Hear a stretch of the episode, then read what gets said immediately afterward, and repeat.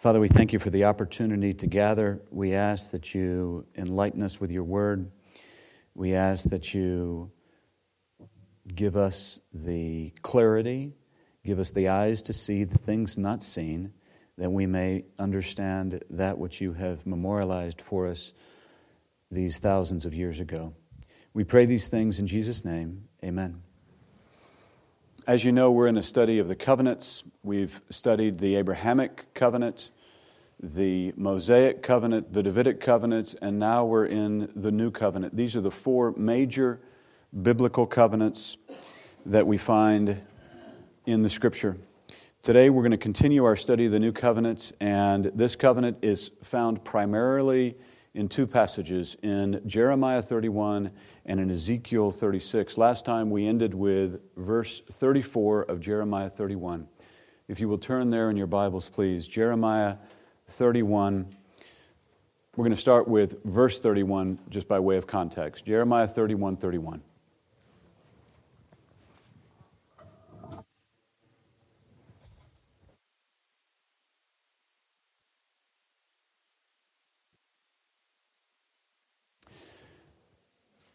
The passage reads like this Behold, days are coming, declares the Lord, when I will make a new covenant with the house of Israel and with the house of Judah. We saw last time that this covenant is addressed to the Jews, right? It says the house of Israel, the house of Judah. That's the northern kingdom and the southern kingdom, meaning the whole entirety of the nation of Israelites. And the other thing that we saw in this verse is that the covenant is yet future because it says, Days are coming when I will make a new covenant. We also observe that, that, that the phrase new covenant, this is the only time in the entire Bible where the phrase new covenant is found. Of course, the new covenant is referred to in many passages, but that particular phrase, new covenant, those two words tied together, this is the only, excuse me, this is the only time in the Old Testament, is what I meant to say. In the Old Testament, where that phrase is found. But what I, what I want to focus on is the future aspect of this covenant, of the new covenant. The Bible presents the new covenant as future, at least with respect to Israel.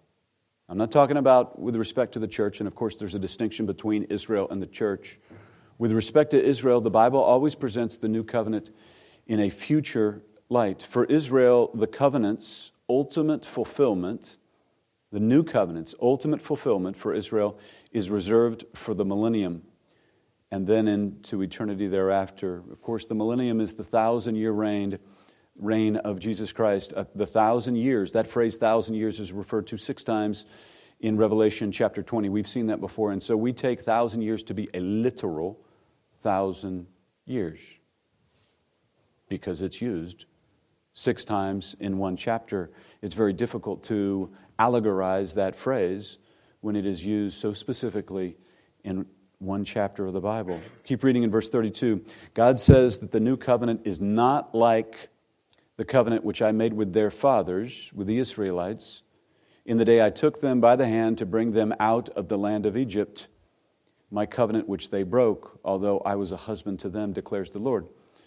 So here we're talking, we, we, we're now beginning a conversation the Lord is with respect to two covenants, because He says, I'm going to give you the new covenant, and that new covenant is not like the earlier covenant that I give you, that I gave you.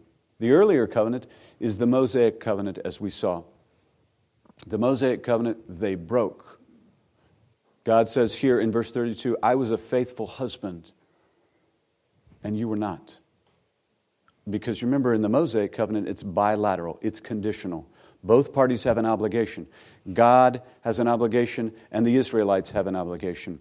Bilateral means both parties have an obligation, and conditional means one party's obligation is conditioned on the other party's obligation. And so, when we studied the Mosaic covenant and you kind of boil it down, if you want to boil it down to its most basic essence, it's God saying, If you obey me, I will bless you. And if you disobey me, I will curse you. That's the, the Mosaic covenant at its most basic core. That's both parties have an obligation they're bilateral. And so God says here in verse 32, You broke that covenant. I was a faithful husband, you were not. And, and as we saw last time in the, in the book of Hosea, this is portrayed in very graphic imagery where God tells the prophet Hosea to go find a prostitute and marry the prostitute, and that will be an image, that will be a symbol of God, who's the faithful husband who has married an unfaithful whore. Because he is describing his people, the nation of Israel, as an unfaithful whore. But God is faithful to the prostitute. I mean, it's very graphic imagery in the book of Hosea, which we saw last time. And you see just a glimpse of it here in verse 32, where God describes himself as the faithful husband, but he loves his wife, though she is unfaithful. He loves his wife. And so we saw in the book of, in the book of Hosea that he draws her back to him. And there's, even though it's kind of uncomfortable to talk about, it's awkward, but there's sexual imagery in Hosea We saw in chapter 2, verse 14, that is that, that has this imagery of it's, it's, it's an analogy, it's an anthropomorphism, meaning God using human imagery to describe himself, but it's the image of a man seducing his wife, drawing his wife back, back to him, taking her to a, to a, to a secluded place and, and speaking seductive words to her. Because often, often a, a woman seduces a man with her body, and often a man seduces a woman with his words. God invented sex, so I'm not going to apologize for sex. Don't think of sex the way the world has perverted it, the way the, the, the, porn industry has perverted it. That's not God's design for sex. God has designed sex between a man and a woman. Did you hear me? Between a man and a woman in marriage, a beautiful, intimate thing where they are glued, stuck together. Or if I could use the phrase from Genesis 2, they are one flesh. Physically, they're one flesh. Emotionally, in their souls, they're one flesh. Intimacy. And this is why the scripture uses the, the verb yada, the Hebrew verb yada, I will know you. You will know me. This is what we'll see in a moment, just by way of review. That's a word of intimacy. Sometimes the scripture even uses yada to mean the intimacy between a husband and a wife, where they physically, sexually know each other. This is the imagery. It's not saying that God has sex with human beings. The living God is not like the God of the Romans or of the Greeks. You know, Zeus is going to go have sex with this woman and produce this creature. That is not what the text is saying. Let me be crystal clear about that. God is spirit. And besides, God is not immoral like these fictional pagan gods of antiquity. Now, I do believe in Genesis 6 that the angels, the fallen angels, rebelled and that they had relations with human women. We've studied that before. But what I want to emphasize here is that God in the new covenant is using language of analogy, where he is describing himself as a faithful husband. And in the book of Hosea, she is described, Israel, his chosen people, is described as a faithless, adulterous prostitute.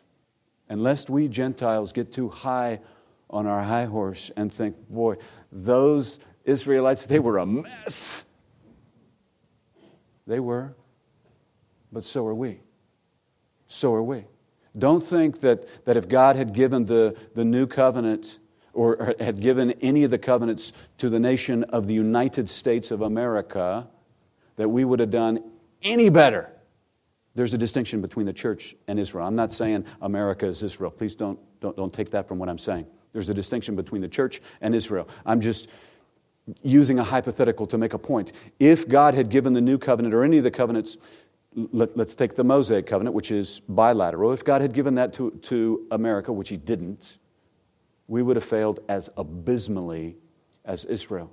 And the evidence is that we are fundamentally a wicked culture.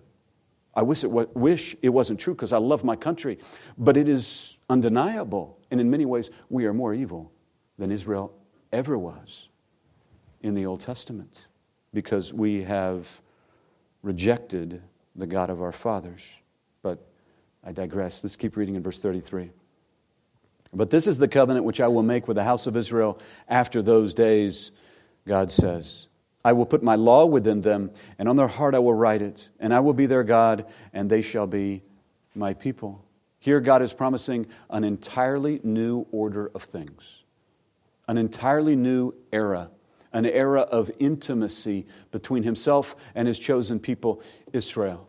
This intimacy does not exist today in the year 2023. This intimacy has not existed in the church age at all. It won't exist. The intimacy between Israel and her God won't exist at all in the church age because today there is hostility between Israel and her God. Right now, Israel is estranged from her husband, to use the analogy, the imagery of Jeremiah 31 and of Hosea. She has rejected him.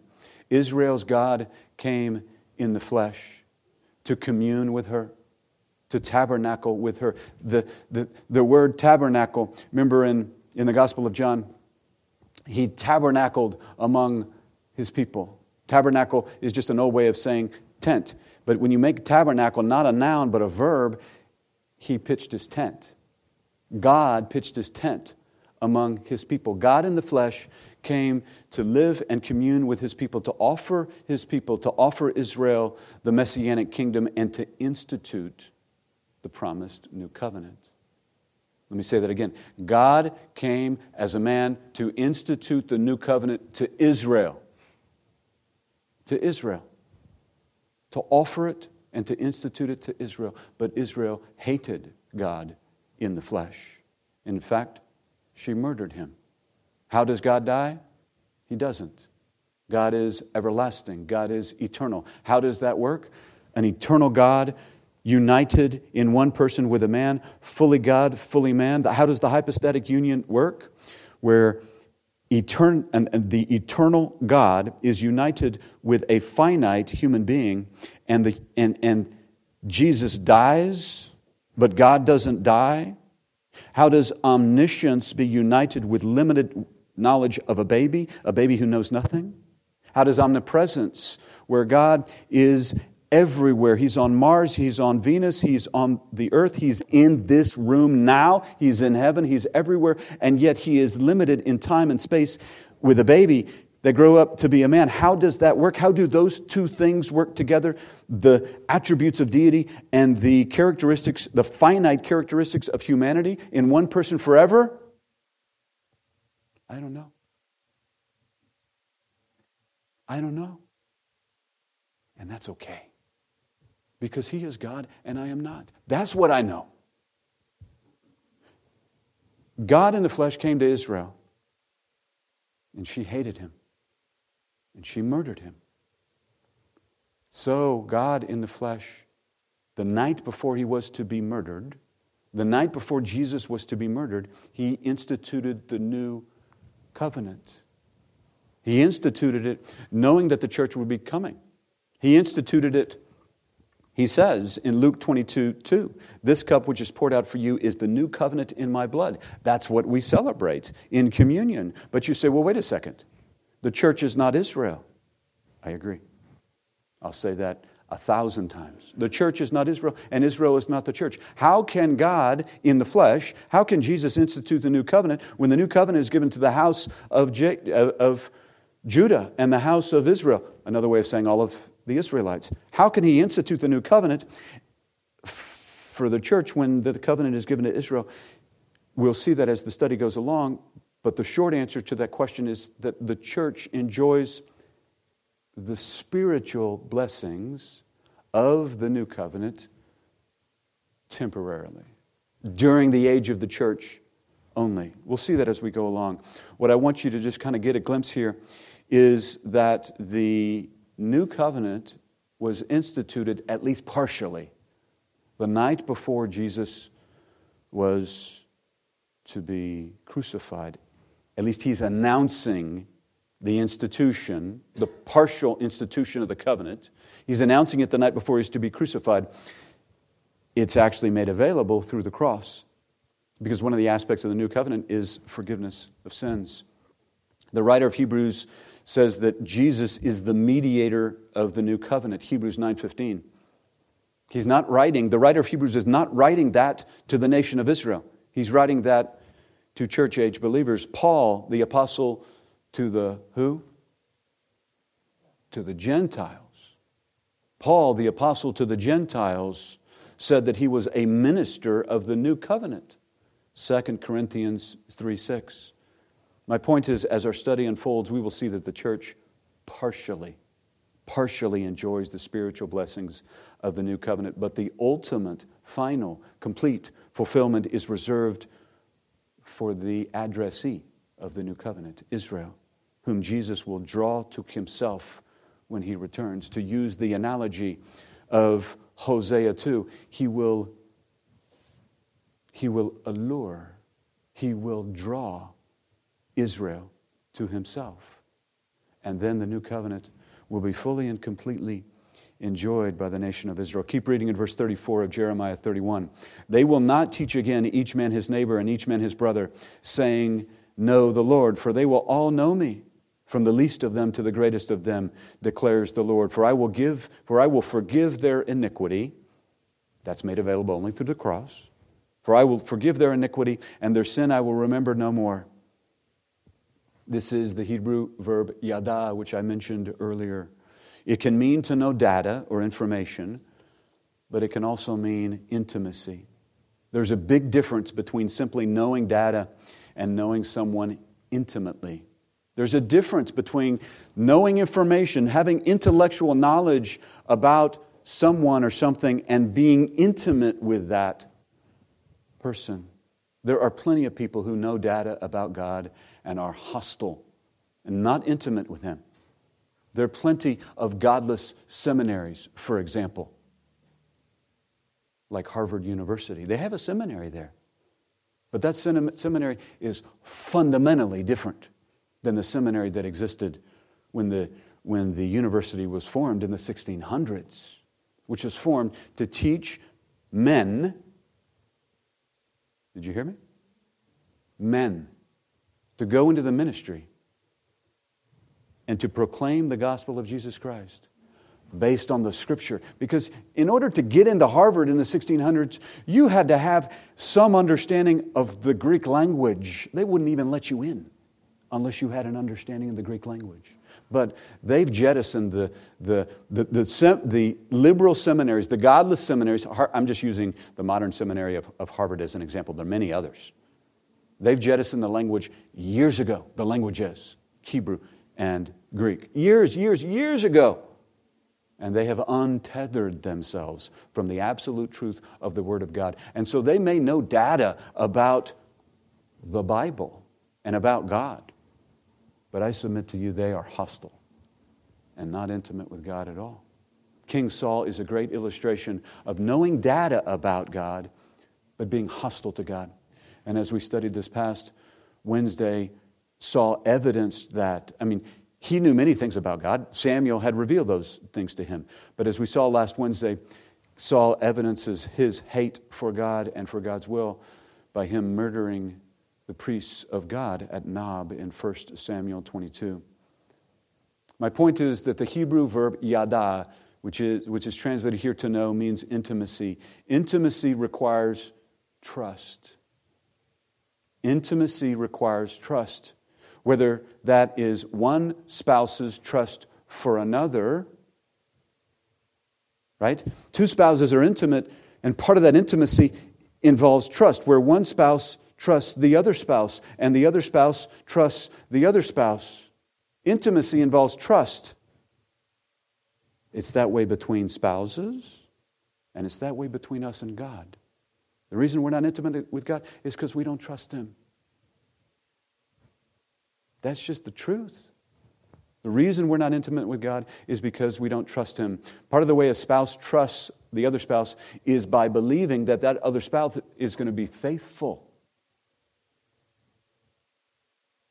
And part of the way that we trust God, the way that we trust God, is by believing that He will be faithful.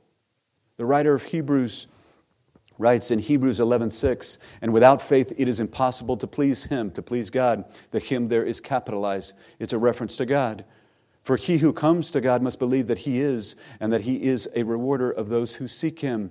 If you trust that God is good, if you trust that God has made promises to you that he will fulfill, if you trust that God is reliable, trustworthy, then that's the foundation for intimacy with him.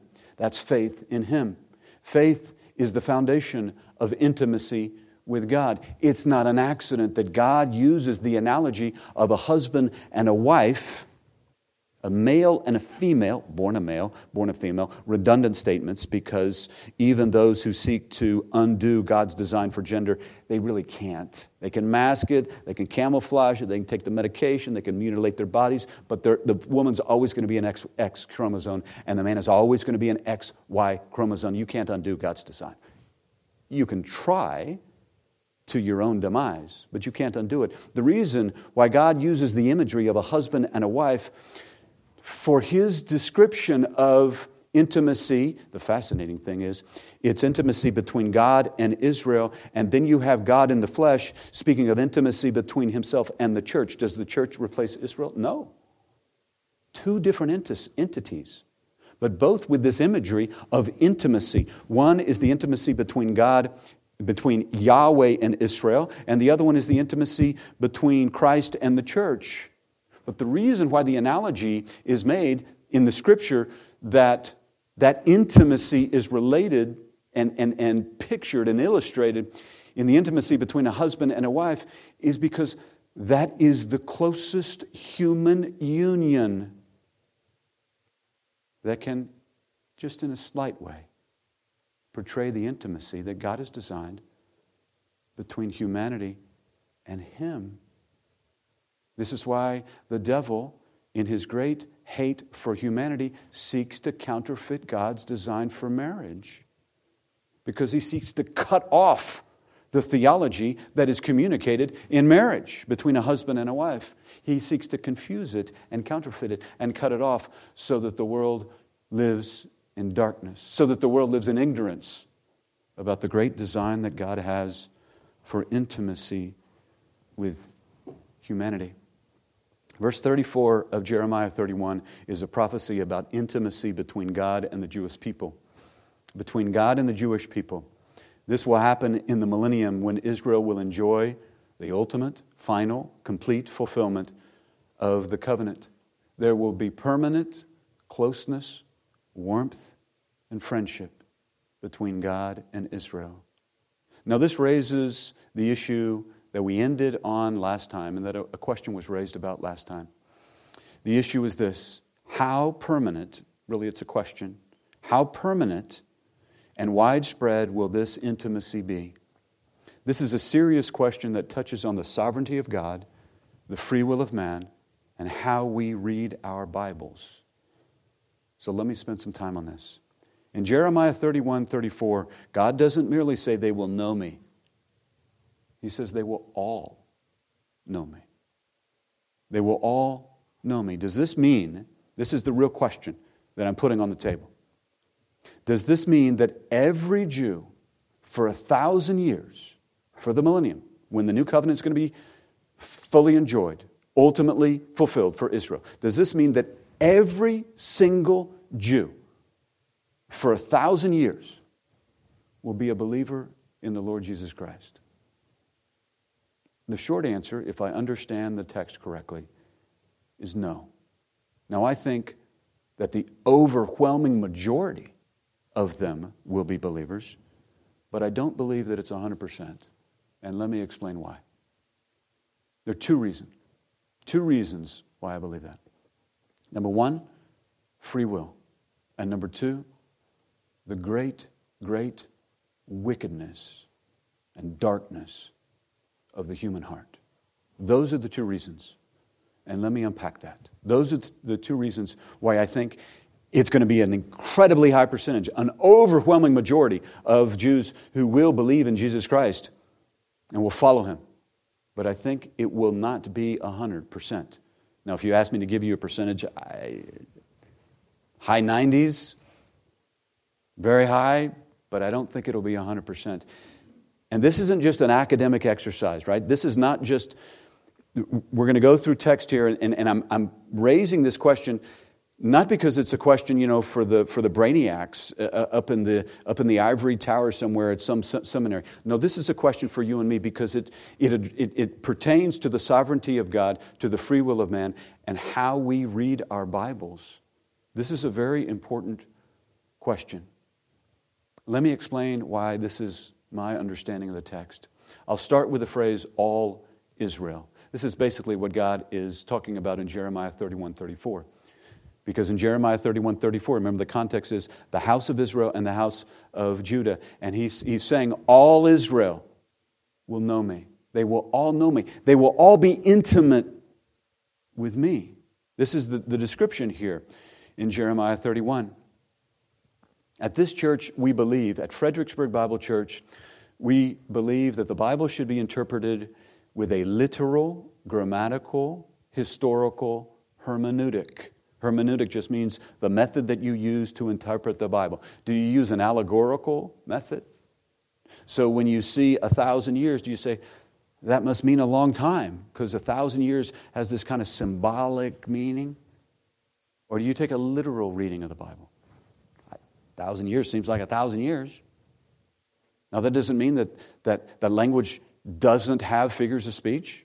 No, it does. And, and even though you have a literal hermeneutic, you should still recognize figures of speech like hyperbole and things like that. But we believe here at this church in a literal, grammatical, historical reading of the Bible, hermeneutic. When you read the text literally, you give the words their plain meaning. So when you get to the word all, how do you read the word all? Well, the plain meaning of the word all normally is 100%, right? So you say, well, hey, wait a second, pal. On the one hand, you're saying not 100%, but on the other hand, you're saying 100%. The word all, with respect to Israel in the Bible, doesn't always mean 100%. So here, we're going to use a literal, grammatical, historical hermeneutic to read the Bible. And we're going to look at the text to inform how the word is used in the text. Sometimes it does mean 100% of Israel. Like in Deuteronomy 34, verse 10. Here, all Israel means 100%. Deuteronomy 34, verse 10 Since that time, no prophet has arisen in Israel like Moses, whom the Lord knew face to face for all the signs and wonders which the Lord sent him to perform in the land of Egypt against Pharaoh, all his servants, and all his land, and for all the mighty power and for all the great terror which Moses performed in the sight of all Israel. This is a description, kind of a, a, a summary of the prophet Moses, describing him. What I want to focus on here is the last phrase, in the sight of Israel, because the text here is referring to all of these miracles that were done in the sight of Israel. It means 100%. All Israel here means 100%, 100% of the Exodus generation. The entire generation saw the miracles that Moses did before the Egyptians. They saw the ten, the ten plagues. They saw Moses part the Red Sea and the Israelite army, right? They all walked through the Red Sea when it was parted. Not a single one of that generation didn't walk through the Red Sea. They all did. And they all saw the Egyptian army get drowned as Moses, as God through Moses closed the walls of the Red Sea. They all saw, everybody in that generation, the seven year olds and the 70 year olds, they all saw the miracles that God did through Moses. And so the, the phrase here, all Israel, means literally 100% in Deuteronomy 34. Likewise, in 2 Samuel 8, it means 100%. So David reigned over all Israel, and David administered justice and righteousness for all his people. Here, the phrase, all Israel, means 100% of the entire population of Israel. David's reign was over all the Israelites, all of them. But neither of these passages, whether it's Deuteronomy 34 or 2 Samuel 8, refer to 100% of the Jewish people entirely for all generations, right? Deuteronomy 34, 2 Samuel 8 refer to specific generations. Deuteronomy 34 is the Exodus generation, 100% of them.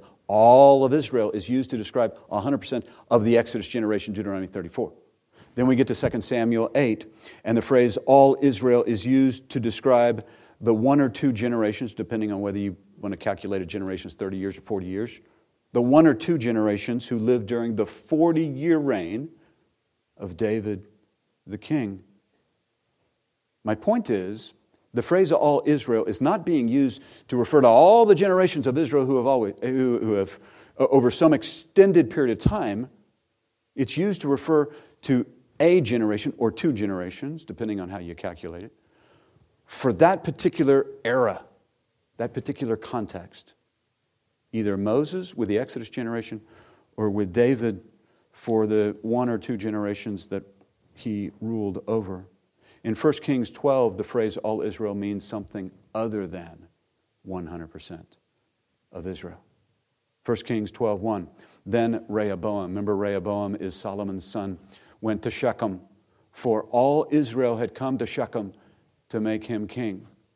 This is not saying that every single Israelite, remember you have David is king, then you have his son Solomon who's king, and then you have Rehoboam who's king. This is the Rehoboam here. When it says that all Israel had come to Shechem to make him king, it's not saying that every single Israelite showed up in Shechem and they were all kind of elbow to elbow, squeezed into this, this place where they were doing the coronation. That's not how a coronation works, right? With a coronation, you bring the, the, the VIPs from a particular area, all the VIPs from Israel, and maybe even some other non VIPs would have been there in Shechem for the coronation of Rehoboam, but not every single Israelite. They wouldn't have fit. So here, my point is that the phrase all Israel means something less than 100%. Same thing in Acts 13 24. There we read, after John, that's John the Baptist, had proclaimed before his coming, before Jesus' coming, a baptism of repentance to all the people of Israel. This isn't saying that every single Israelite who was alive, every single Jew at the time of John the Baptist, is not saying that every single Jew heard John the Baptist preach. They didn't have smartphones, right? They didn't have TVs where they could record it and then they could project it on some techno- technological device.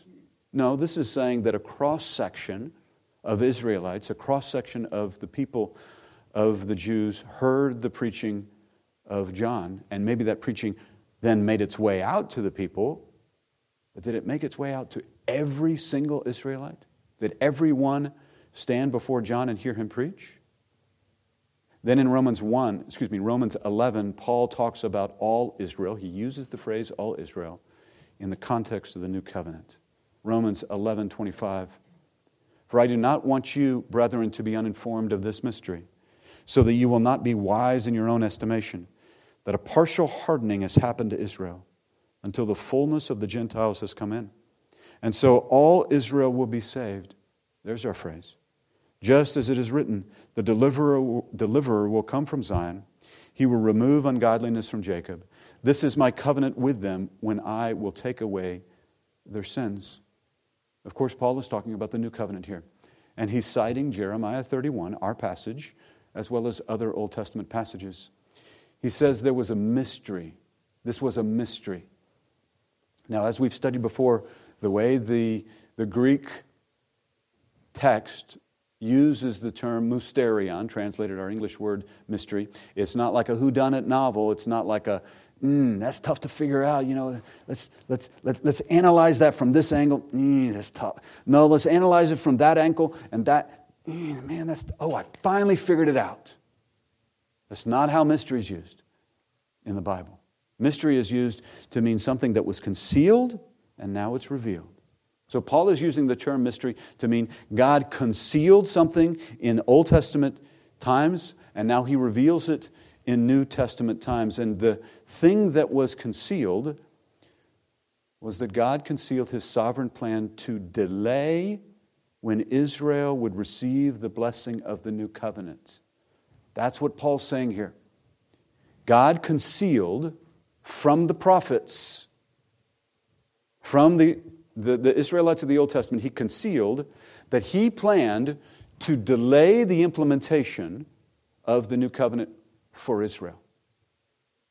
And part of what was concealed, part of the mystery, was that he would delay it, he would delay the blessing of the new covenant for Israel so that instead he would bless an entity that no one even knew of in the Old Testament the church. He would elevate the church and not bless Israel. He would elevate the church above Israel. That is the status of where we are in the church age. The church is elevated above Israel. The church is blessed above Israel. Israel's being punished right now, temporarily.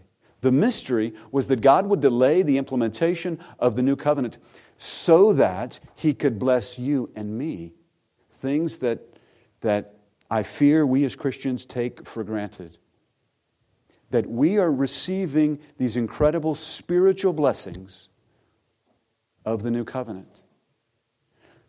The mystery was that God would delay the implementation of the new covenant for Israel, and instead, he would institute the blessing part of, excuse me, the spiritual blessing part of the new covenant for the church. This was what was concealed and now is revealed in the church age. During this period where God would do this in the church age, Israel would not be blessed. Israel would be set aside through her partial hardening, and the Gentiles would be elevated above Israel temporarily. I'll say what I've said a thousand times. It, the church does not replace Israel, these are temporary things. Israel has a future, and her future is found in the fulfillment of the new covenant. And only temporarily is there a partial hardening of Israel. Only temporarily is Israel set aside. Only temporarily are we Gentiles elevated above Israel. This is, this is what this is the mystery that Paul was talking about. Paul says he doesn't want his Gentile audience to be uninformed about this. You see how he uses that word uninformed, so that they're not wise in their own estimation. Can I paraphrase? He says, Don't get cocky. You Gentiles are being blessed by God. That's not because you're so amazing, it's because God is sovereign. And He decides the dispensations, He decides how blessing will be distributed from Him, and He decides human history. God is sovereign is what Paul is saying here. Do not get arrogant. All of this is the unfolding of God's sovereign plan. It's not that the Gentiles are any better than Israel, they're not. It's just God has concealed it in the Old Testament. It was a mystery, and now He's revealed it. And His sovereign plan is to temporarily set aside Israel for the Gentiles, so that the Gentiles can be elevated. When the last Gentile walks through the door of faith, the last Gentile of the church age, then God's clock will strike midnight and the age will be finished. And thereafter, all Israel will be saved. Romans 11 26. You see that there on the screen. All Israel. Which takes us back to the question what does all Israel mean? Does it mean 100% or does it mean something less? We're talking about the phrase all Israel in the context of the new covenant and the millennium. We know from Matthew 25 that only believers will enter into the thousand year reign. So that's the first part of the answer. The first part of the answer of does all Israel mean 100% or does it mean something less than 100%? The first part is found right there that the Jews who begin the millennium, who enter into the millennium, Everybody who enters into the millennium will be believers, Gentiles and Jews. But the Jews who enter into the, into the millennium will be believers in the Lord Jesus Christ. We know that from the, the Sermon on the Mount, excuse me, from the Olivet Discourse in Matthew 24 and 25. It's a small group. It's a small group of Jews who were, will enter into the millennium. And I say that because humanity will be on the brink of extinction right before the millennium. Humanity will be taken to the brink of total extinction. Right? People think, oh, the, the, the, the a meteor is going to hit the earth and we're all going to go extinct, or this is going to happen, or that's going to happen. There's some truth to the fear that is innate in every human being that there is a time where humanity will come to the brink of extinction. I mean, that's why Jesus says in these stark words that we don't take serious enough. That's why he says in Matthew 24, verse 22, unless those days had been cut short, the days of the great tribulation, the second half of the seven years, unless those days had been cut short, no sarx, no flesh, translated, no life would have been saved near extinction. But for the sake of the elect, those days will be cut short. The population of the world will be decimated during the seven year tribulation, especially the last half of the seven year tribulation, which is what Jesus refers to as the Great Tribulation. That is the concentration of Satan's wrath. Satan will have been expelled from heaven, and his unbridled wrath and evil and the openness of the spiritual warfare will be evident. Right? There is a spiritual war going on now, but it's cloaked. We don't see demonic forces. If you see angels and demons here, we need to have a conversation. We don't see them visibly. They will be seen in the seven year tri- uh, tribulation, especially in the last three and a half years, which Jesus refers to as the Great Tribulation, the Great Tribulation, which will bring humanity to the brink of extinction because the devil hates you.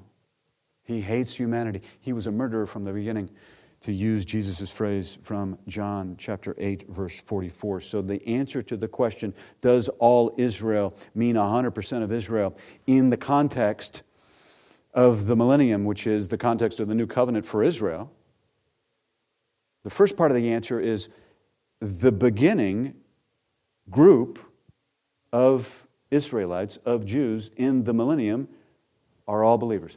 100%. 100%.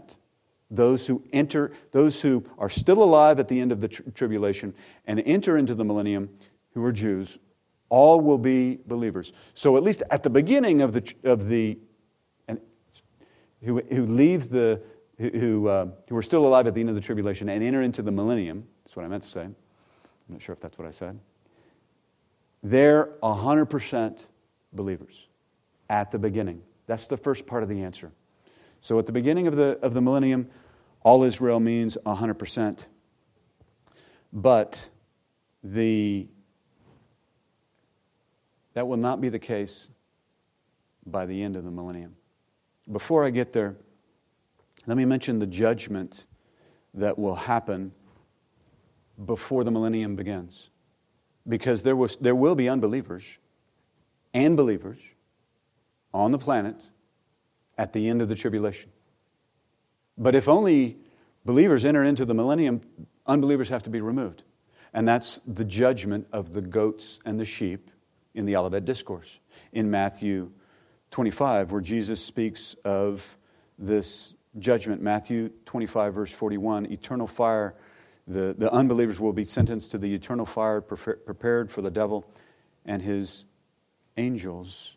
The goats are the unbelievers, and the sheep are the believers.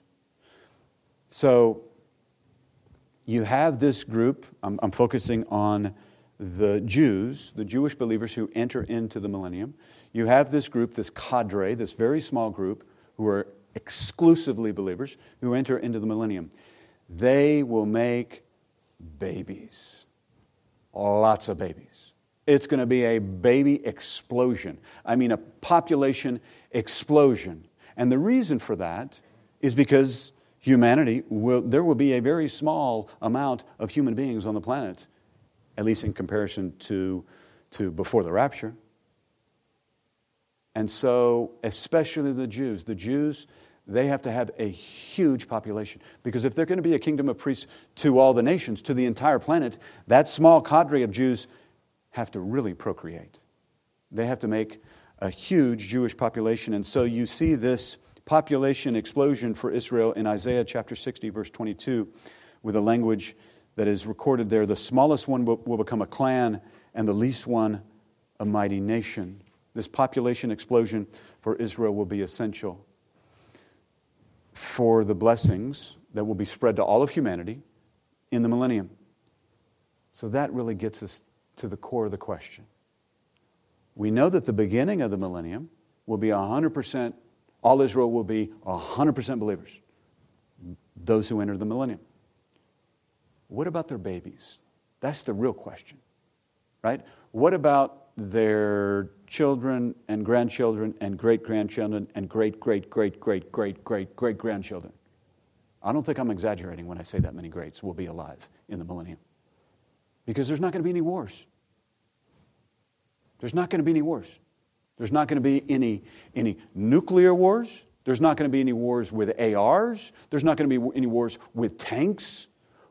Humanity's not going to be killing each other. I mean, there may be crime here, from here, uh, uh, periodically here or there, but very minimal. Because the text says that Jesus will rule with a rod of iron and wars will be finished because the king will be on the planet. And he will have taken the kingdom of God and brought it to this planet with, with peace and justice and righteousness, all of those things. And so the amount of human beings that will exist on the planet the, the population explosion will not just be with Israel, but with the Gentiles as well. To the question of the descendants of descendants of descendants of, their, of that cadre of Jews who enter into the millennium, the question is will they be believers? All of them, 100% of them. This is what raises the question of the sovereignty of God and the free will of man. It's true that God is sovereign, completely, absolutely sovereign but he also created free will. Those two things coexist. Exactly how they coexist, that's above my pay grade. I, I, I, don't know, but the Bible declares it, and so I declare it. By the end of the millennium, there will be a huge number of unbelievers. Think about that.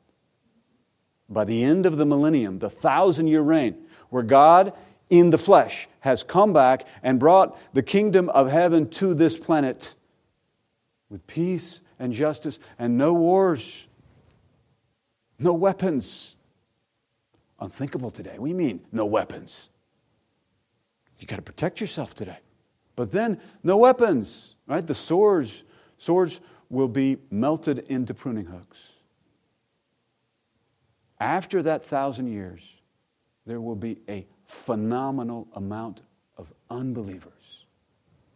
Unbelievers. Revelation 20 Verse 7 reads like this When the thousand years are completed, Satan will be released from his prison and will come to deceive the nations which are in the four corners of the earth, Gog and Magog, to gather them together for the war. The number of them is like the sand of the seashore. These are unbelievers. Remember, during the thousand years, Satan is incarcerated in a pit. You, you, you, get that at the beginning of Revelation 20. And now we're we're, we're deeper into Revelation 20, and we get verses 7 and 8. These are unbelievers who will join the devil in his mutiny, in his revolution against Jesus. There will be a countless number of unbelievers. That's why the text says the number who join the devil are like the sand of the seashore. It's innumerable. I must tell you, this is incredibly disturbing. You understand what this reveals? About the human heart. It reveals the great, great darkness and wickedness of who we are deep, deep, deep inside. The part of us that we don't show to anybody. Praise God. You don't need to see that part of me. And I don't want to see that part of you. But it's there. The notion that you would have an inestimable number, an innumerable number of people who would join the devil after having lived in perfect environment for a thousand years, not two years, not 50 years, not 500 years, a thousand years. The idea that you would have an inestimable, an estimable number of people who would join the devil knowingly after a thousand years of perfect environment, after a thousand years of perfect blessing, after a thousand years under the perfect king, reveals the darkness of who we are deep, deep, deep down inside.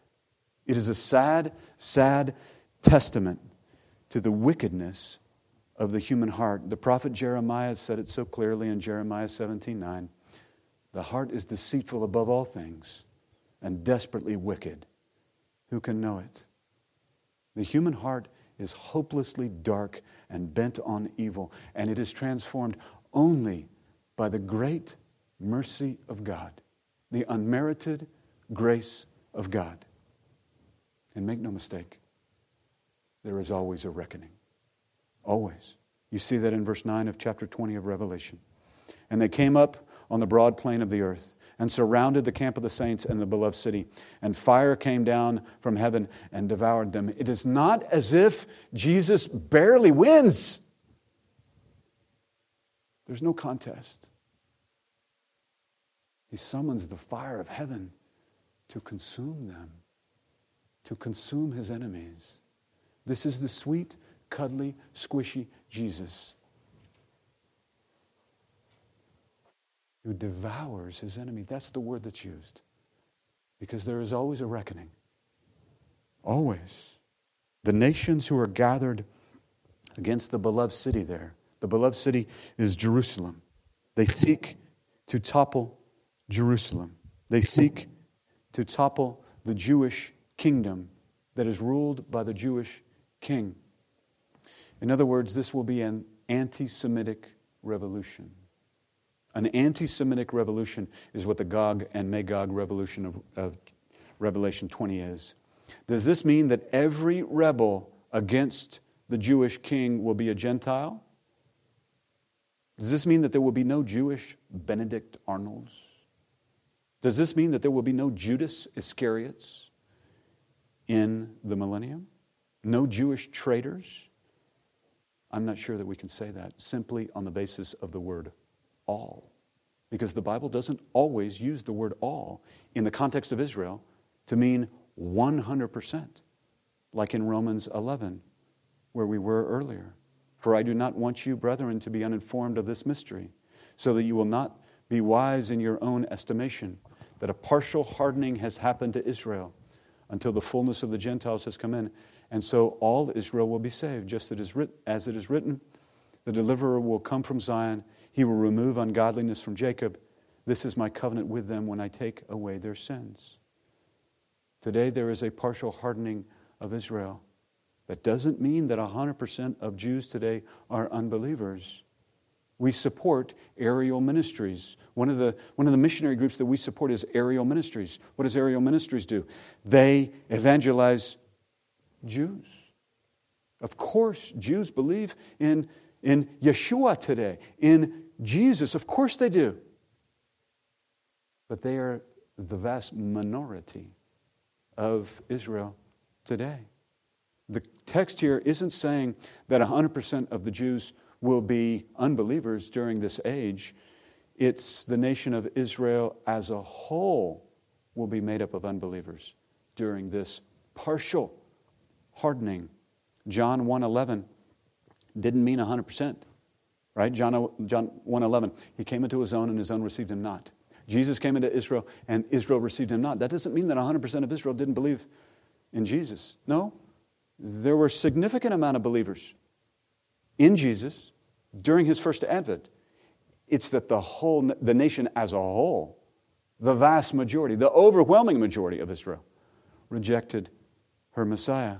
Romans 11:26 says that when the new covenant is fulfilled for Israel, in other words, the millennium, all of Israel will be saved, meaning the nation as a whole will be saved.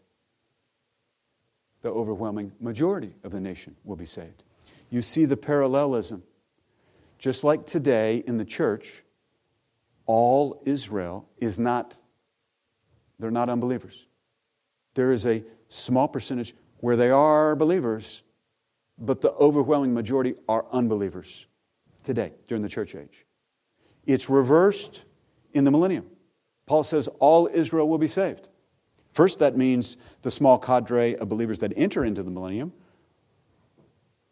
but it's also a reference to all Israel during the millennium. In other words, it's a reference to the overwhelming majority of Jews during the millennium. In that thousand year reign, the new covenant is fulfilled through Israel, not through the Gentiles. The time for the new covenant for the Gentiles will be over. The new covenant, I should say, the new covenant finds its full fulfillment. There still may be some uh, uh, spiritual blessings associated with the new covenant for Gentiles in the, the thousand year reign.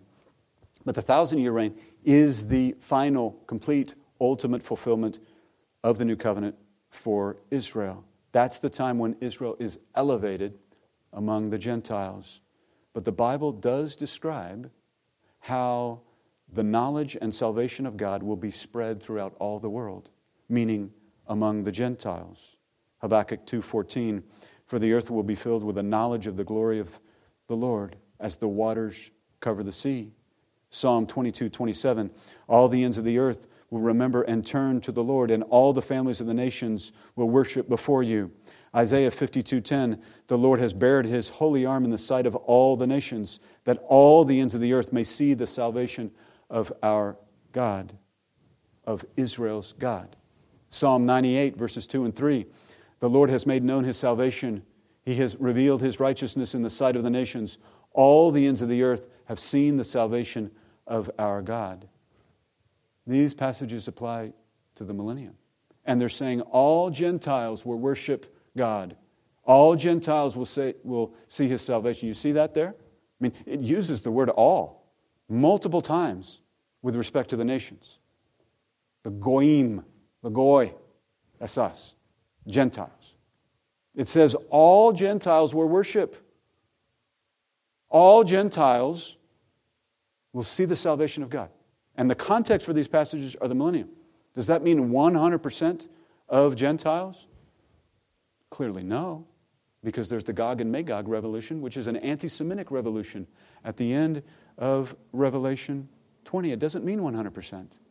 It's the same thing for Israel in the millennium, except that in the millennium, I believe the percentage of believers among Israel will be much higher than the percentage among the Gentiles. Don't ask me for percentages because I'd be reaching if I gave percentages, and the text doesn't give percentages at all. It uses words like all, which doesn't always mean 100%, as we've seen. I believe that the percentage of believers among Israel in the millennium will be much higher than among Gentiles, but in both, there's going to be a significant majority of believers. And the reason I think it's higher with Jews in the millennium is because the Jews are benefiting from the new covenant. The Jews will be elevated above the Gentiles. The reason why there is great blessing among the Gentiles today is because God has elevated us. We're enjoying the spiritual blessings of the new covenant. Israel's not, because they've rejected God. The sovereignty of God and the free will of man always coexist.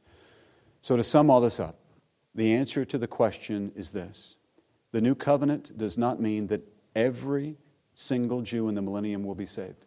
It does not mean that 100% will be saved. It means that the overwhelming majority will be saved, but not 100% for 1,000 years. At least that's my understanding of the text. Let's close in prayer. Father, we thank you for your word. We praise you that you have recorded it for us. We ask that you challenge us by it and implant it deep in our souls that we may be transformed by it. We pray these things in Jesus' name. Amen.